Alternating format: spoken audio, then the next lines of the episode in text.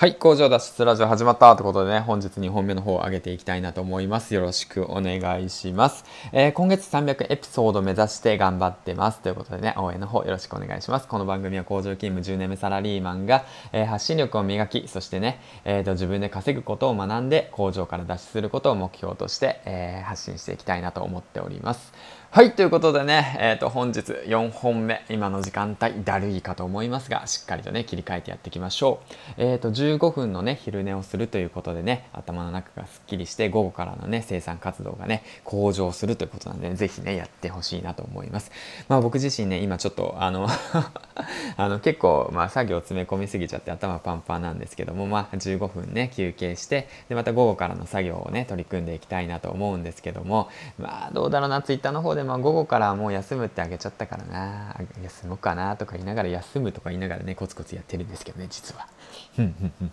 まあそんなことでねまあ今日もコツコツやってるわけなんですけども。えっ、ー、と僕自身ねあのツイッターをやり始めて、うん、あ今日はツイッターのことについて話していきますね。まあそれはなぜかっていうと今朝ねえっ、ー、と池原大学の方を見て有料コンテンツですね。で学んで影響力の大切さを学んでやはりツイッターの方はね頑張ってこやっていこうと思って今日はねちょっと前午前中なんですけどツイッターの方をねちょっと力入れて、えーと、結構ツイートしたわけなんですけども、うん、でその中にねツイッターで学んだことに関して僕はねいくつか8項目か挙げていきました。そのことについてね少しあの話していきたいなと思います。よろしくお願いします。はい。ではツイッターで挙げたことですね。ツイッターを始めて学んだこと8個あります。読書の大切さ。早起きをするということ、仲間を応援するということ、140文字で学べること、信頼を積み上げること、共感と親しみを持つこと、言葉の奥に人を想像すること、コツコツ積み上げることの大切さということでね、挙げさせてもらいました。えっ、ー、と、どれもね、大切なことで、どれも実は、えっ、ー、とですね、本から学んだことなんですよ。うん。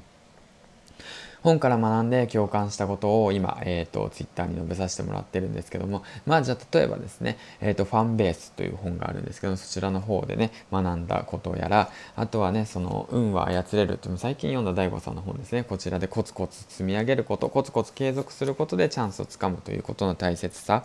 うん、あとはそうですね早起きをすること、うん、そうです。これをまあ樺沢志音さんですね、えー、紙時間術で学んだことなんですけども、えーと早起きをすることで生産性が上がるということあと140文字で学べるということ。まあ、こちらはですね、あと文章術ですね。文章術の本を読んで、いかにね、自分が無駄なことを言わず、その必要な最低限のものを、そのいかに言葉の向こう側にいる人に伝えるかっていうことをね、学んでいるっていうことをね、それを、まあ、ツイッターでもね、発揮しているっていうことなんですが、発揮し知りきれてるかな？うん、まあ、まあ、これからかな？うん、まあ、そんな感じなんですけども、あとはそうですね、言葉の奥にいる人を想像することの大切さ。これはね、マーケティングの本を読んでね、えっ、ー、と、学んだことですね。うん。だから言葉の向こうにいることの大切さこの言葉は誰に伝えたいんだっていうことをね明確にしてでそのツイッターのね140文字の奥にいる誰か一人のためにね届けるということを意識してツイートをねし始めようということでね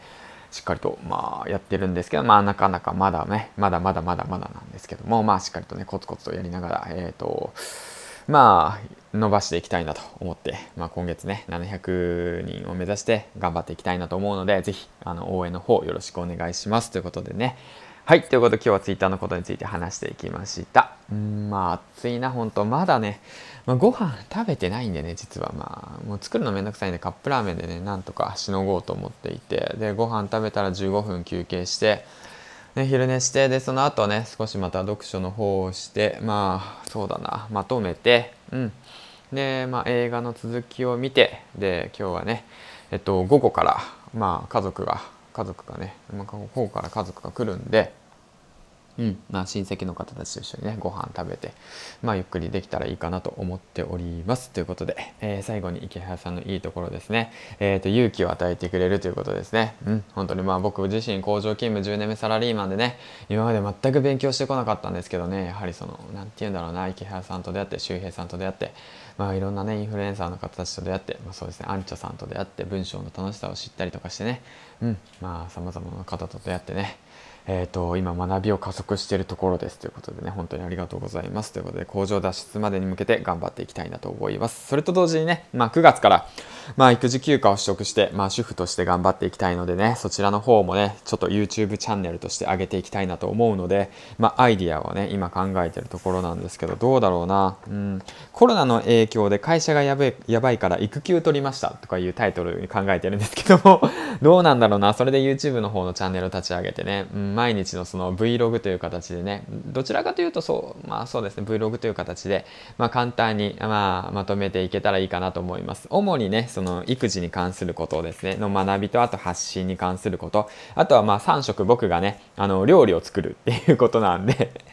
まあそうなんですよ。料理番組も兼ねてちょっとねやっていけたら面白いのかなって思うちょっと構想をねちょっと考えてました。あの今日のね池早大学の方の影響力をつけるという形でねえっ、ー、と学ばさせてもらったことをしっかりとねアウトプットしようと思って。うん。しっかりとメモってたところなんですけどね